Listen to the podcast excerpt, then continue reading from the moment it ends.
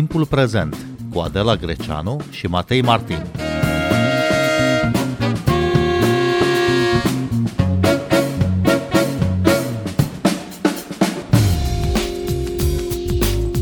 Națiunile Unite au ajuns la un acord istoric privind protejarea oceanelor după ani întregi de negocieri.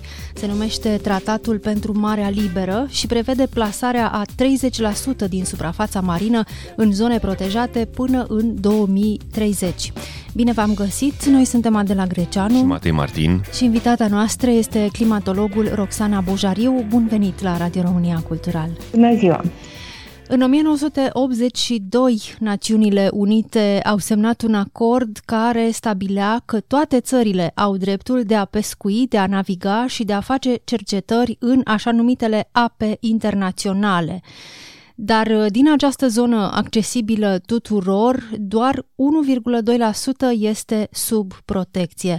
Ce aduce acest nou tratat pentru Marea Liberă, apele internaționale, doamnă Bojariu?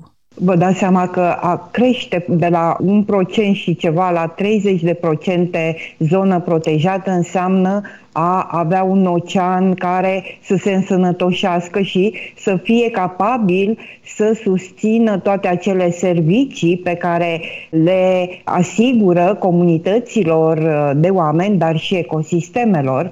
E foarte important de ținut minte că oceanul este implicat în răspunsul pe care sistemul climatic îl dă creșterii concentrației gazelor cu efect de seră, adică în schimbarea climei există o legătură clară între sănătatea oceanului și posibilitatea de a limita creșterea temperaturii medii globale conform acordului de la Paris. Deci acest nou acord vine până la urmă să susțină inclusiv ținta acordului de la Paris, care presupune un ocean rezervor pentru dioxidul de carbon din atmosferă, dar rezervor și de căldură. Noi am modificat deja multe din caracteristicile oceanului prin schimbarea climei și nu vom putea ajunge la o dezvoltare durabilă și la o încetinire a creșterii temperaturii medii globale decât dacă vom avea grijă și de ocean. În două mii nouăsprezece, la Madrid, conferința climatică a fost conferința albastră, pentru că acolo au existat multe subiecte pe agenda care au adus oceanul în prim plan, nu doar uh, atmosfera, nu doar uh, ce se întâmplă cu reducerea emisiilor, cu adaptarea pe zonele de uscat, pentru că oceanul absorbe cam nouăzeci la sută din căldura în plus care apare în sistem datorită excesului de gaze cu efect de seră. Oceanul absorbe și cam treizeci la sută din emisiile de dioxid de carbon. Evident, asta se întâmplă acum. Odată cu încălzirea oceanului, și acest lucru a început, se modifică felul în care se absorbe dioxidul de carbon și căldura. Oceanul devine mai acid, se produce o stabilizare și atunci pompa de carbon nu mai funcționează.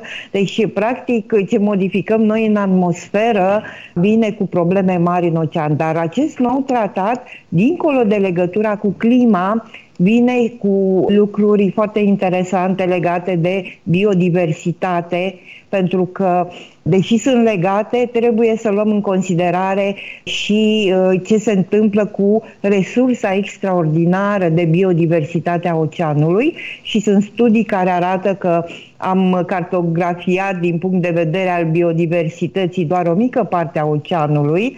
Avem uh, o listă cu în jur de o sută și ceva de mii de specii, dar de fapt estimările arată că ar putea fi vorba de milioane de specii care trăiesc în ocean. Ori această biodiversitate, această bogăție genetică până la urmă, poate să fie răspunsul pe care oceanul ni-l poate da la multe probleme. mai ales acum când vorbim foarte mult de soluțiile bazate pe natură. Ori de aceste resurse trebuie să beneficieze toți, nu doar țările dezvoltate care au infrastructură, tehnologie, trebuie cumva întreaga societate globală să aibă acces la această bogăție. Și, și acest acord vine să ne aducă împreună într-un efort de a include oceanul în preocuparea noastră, pe lângă partea climatică, pe lângă protejarea biodiversității, toate se leagă, pe lângă acea altă convenție din cadrul celor stabilite la Rio, cea cu deșertificarea. Deci toate vin să aducă comunitatea globală împreună în efortul de a avea o dezvoltare armonioasă și de a avea un acces corect la resurse. Vorbiți despre sănătatea oceanului, ați pronunțat de două ori acest termen, acest concept, dar care sunt bolile de care suferă astăzi oceanul? Din păcate, sunt multe probleme. Sunt problemele legate de schimbarea climei, care aduc oceanul într-o stare mult mai proastă din punct de vedere al funcționării sale ca rezervor de căldură extrasă din atmosferă și apoi redată sistemului sau ca rezervor de dioxid de carbon. Cum vă spuneam, oceanul, absorbind din ce în ce mai mult dioxid de carbon, se acidifică.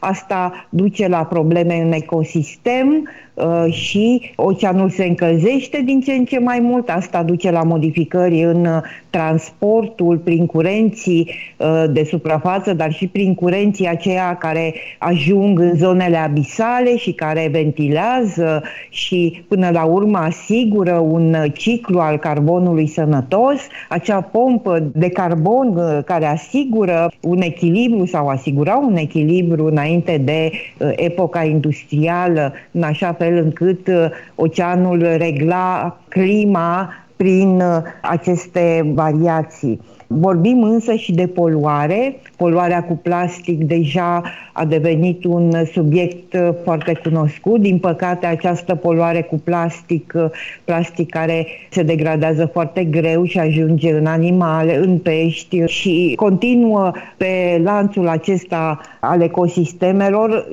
să influențeze inclusiv oamenii.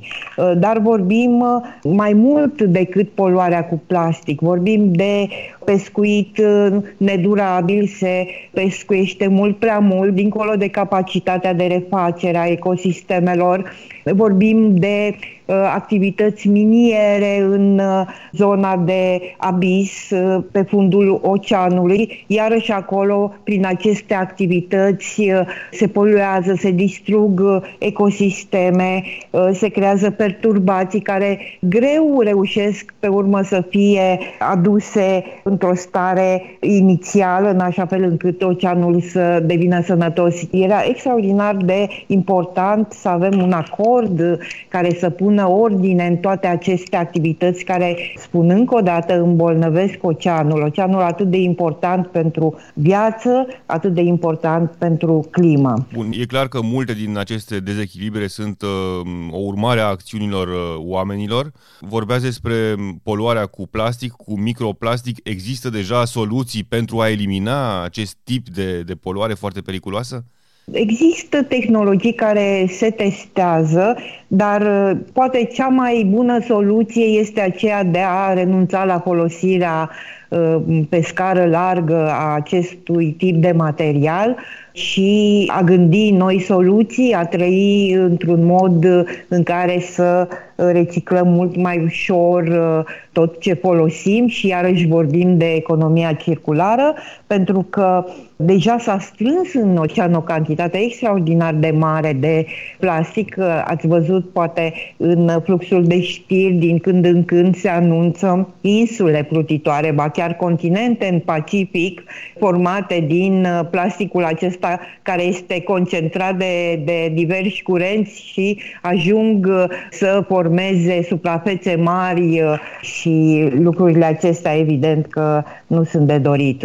Deci poate că cea mai bună soluție este să renunțăm la materialele acestea care, pe lângă eu știu, o anumită comoditate pe care ne asigură imediat, pe termen lung au probleme mari, să încercăm să avem cât mai puține deșeuri care ajung inevitabil toate în ocean, pentru că avem un sistem în care componentele sunt legate între ele și noi poluăm râurile, râurile ajung în ocean, oceanul îmbolnăvește iarăși speciile de alge, de pești, acele ajung din nou să ne afecteze pe noi, deci până la urmă noi suntem și problema, dar noi suntem și cei mai loviți în timp, până la urmă și oceanul, dar în timp mult mai mare se reface, dar se reface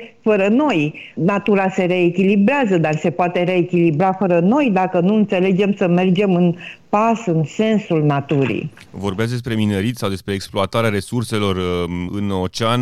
Ce anume se poate face pentru a schimba acest tip de exploatare poluantă sau care degradează oceanul? E clar că aici iarăși soluțiile sunt de tehnologie, dar în general poate că ar trebui să existe un studiu inițial mult mai atent, fundamentat atunci când se pornesc astfel de întreprinderi, în care să se ia în seamă și costul de mediu, nu doar costul imediat al produselor obținute, al metalelor, de obicei sunt acei noduli pe fundul oceanelor.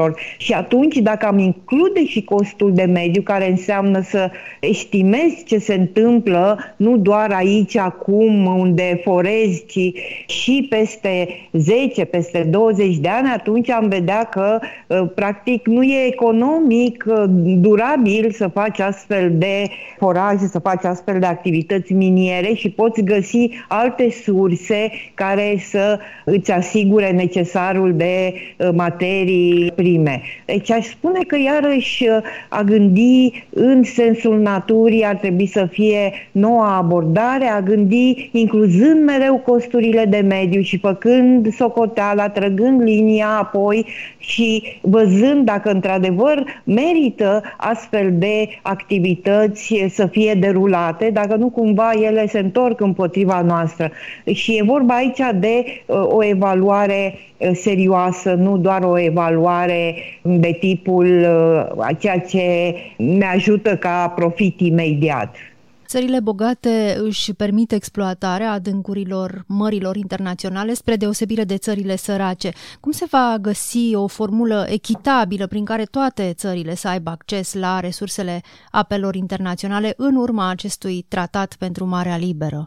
Deocamdată a fost aprobat acest tratat, acest acord, dar mecanismele care urmează să-l pună în aplicare urmează și ele să fie definite foarte serios și va fi rolul acestor mecanisme, dar și al unor comisii și comitete care să monitorizeze, care să vină să aducă lucrurile într-o abordare cu adevărat justă și globală. De ce au durat atât de mult timp, ani de zile, negocierile? Care au fost subiectele cele mai discutate de țările lumii privind acest acord? Din câte înțeleg, cea mai discutată a fost exact această problemă a accesului la biodiversitate, la resursele genetice, pentru că e o discrepanță mare între țări, între capacitățile lor tehnologice și atunci problema care se pune e cum să asiguri și accesul țărilor mai sărace, mai ales că cele bogate pot să ajungă să supraexploateze anumite resurse, ne lăsând loc celorlalți. E, aici a fost cel mai greu de negociat, din câte am înțeles. Eu n-am participat la acest uh, exercițiu, la acest uh, proces foarte lung, dar uh, totul e bine când se termină cu bine și acordul e pe calea cea bună. Urmează însă ratificarea de către state și apoi, evident, punerea în practică.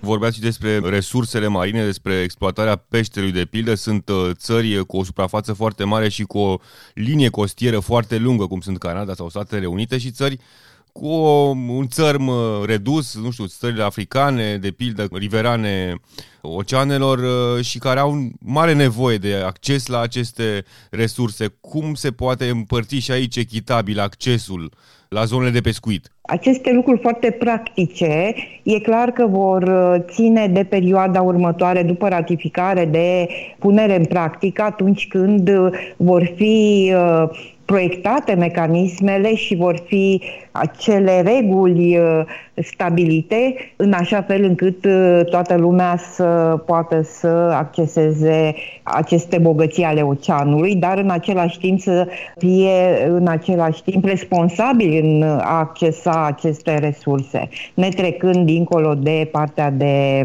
protejare. Ați văzut, e foarte important să ajungi să protejezi treizeci la sută față de unu și ceva la sută cât avem astăzi în aceste ape, care pot să fie până la urmă extraordinare pentru viitorul nostru. Ați văzut, se vorbea de specii care pot să aducă anumite soluții în probleme de sănătate publică, de exemplu, sau pot să aducă inovații în felul în care natura știu să creeze anumite materii, materiale. Natura ne poate învăța și bogăția oceanelor ne poate aduce multe soluții bazate pe natură.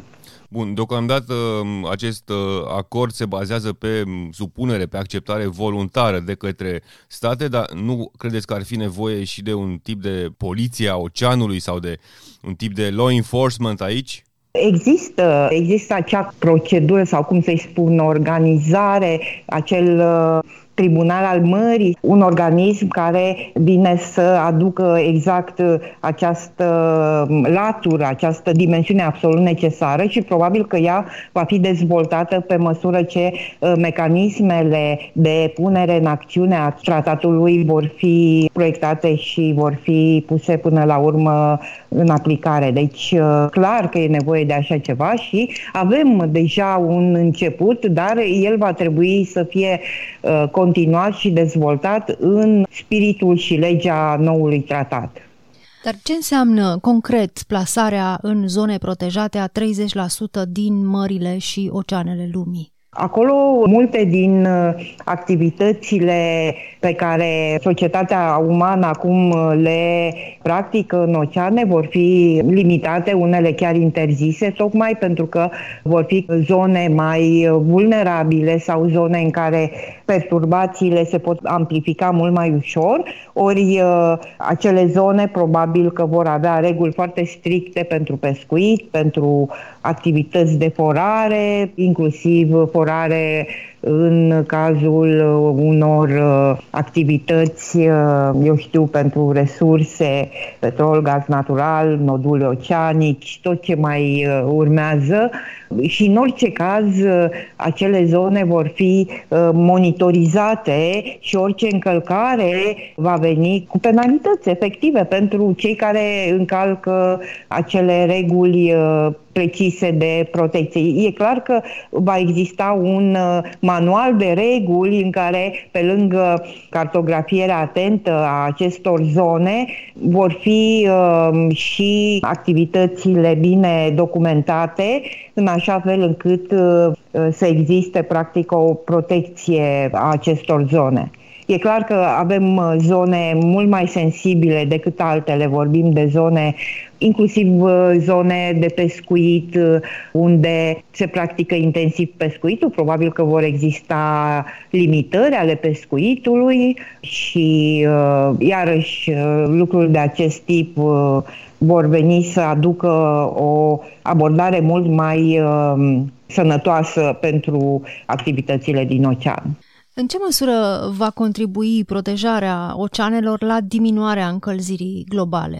Într-o măsură decisivă, pentru că vă spuneam că oceanul reglează până la urmă clima prin capacitatea sa termică mai mare, îmagazinează căldură, și căldura magazinată o redă apoi treptat pe scări de timp mult mai mari decât cele atmosferice, în așa fel încât ai un alt tempo al variabilității decât în atmosferă. Dacă în atmosferă ai variabilitate climatică de tipul unor procese care pot să aducă perturbații de la scări de timp foarte mici, de săptămâni apoi, până într-un an, vă dați seama că în cazul oceanului vorbești de decenii, de sute de ani și chiar de mii de ani. De mii de ani atunci când se aduc perturbații acelei circulații termosaline care leagă suprafața de abis și care și ea e perturbată de schimbarea climei, dar pe de altă parte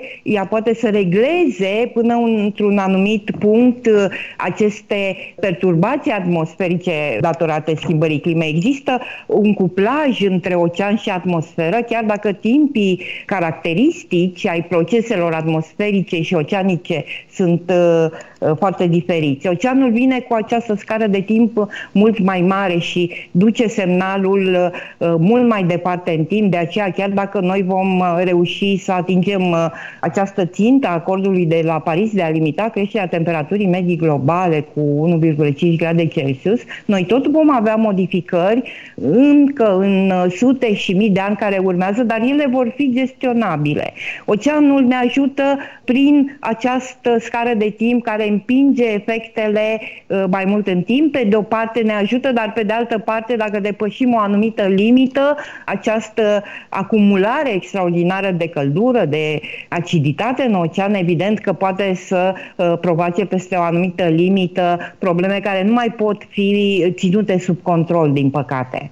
Deci aș zice că oceanul vine cu soluții, inclusiv pentru atenuarea unor probleme, numai că el va trebui să fie un ocean sănătos, să poată să absoarbă dioxid de carbon în continuare, să poată să absoarbă căldură în continuare, dar nu peste o anume limită care îi pune în primejde inclusiv funcționarea, felul în care circulațiile ce leagă suprafața de abisul marin se modifică sau circulațiile de suprafață care și ele deja se modifică. Deci e foarte important și subiectul acesta a revenit și va reveni, va fi din ce în ce mai important pe agenda conferințelor climatice și există un proces de dialog în care oceanul este privit ca un element foarte important în această zonă a negocierii climatice. Deci, numai cu un ocean sănătos putem să ne adaptăm mai departe la schimbarea climei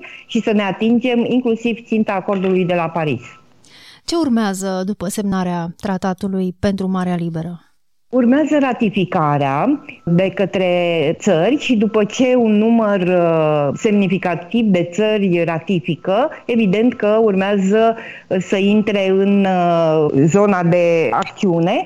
Ori în zona de acțiune trebuie să-și definească noi organisme care să monitorizeze, organisme care să elaboreze reguli transparente și, până la urmă, și organisme să dezvolte pe ceea ce există acest mecanism de, până la urmă, de a urmări punerea în practică a ceea ce prevede tratatul. Și când se estimează că va intra în vigoare, când vom vedea primele rezultate concrete? Da.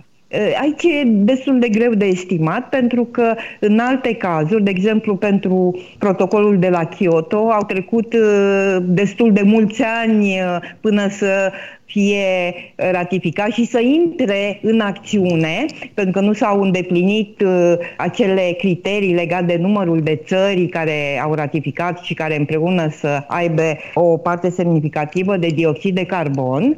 Și, pe de altă parte, aș vrea să vă aduc aminte că în cazul acordului de la Paris am avut o ratificare și o intrare în acțiune foarte rapidă. După un an deja majoritatea țărilor ratificaseră și, practic, a intrat foarte rapid pe partea de implementare, pe partea de creare de mecanisme care să vină cu soluții concrete. Deci e destul de greu de estimat care va fi situația în cazul de față. Roxana Bojariu, vă mulțumim tare mult pentru explicații. Noi suntem Adela Greceanu și Matei Martin. Ne găsiți și pe platformele de podcast. Abonați-vă la Timpul Prezent pe Apple Podcasts, Google Podcasts și Spotify. Cu bine, pe curând!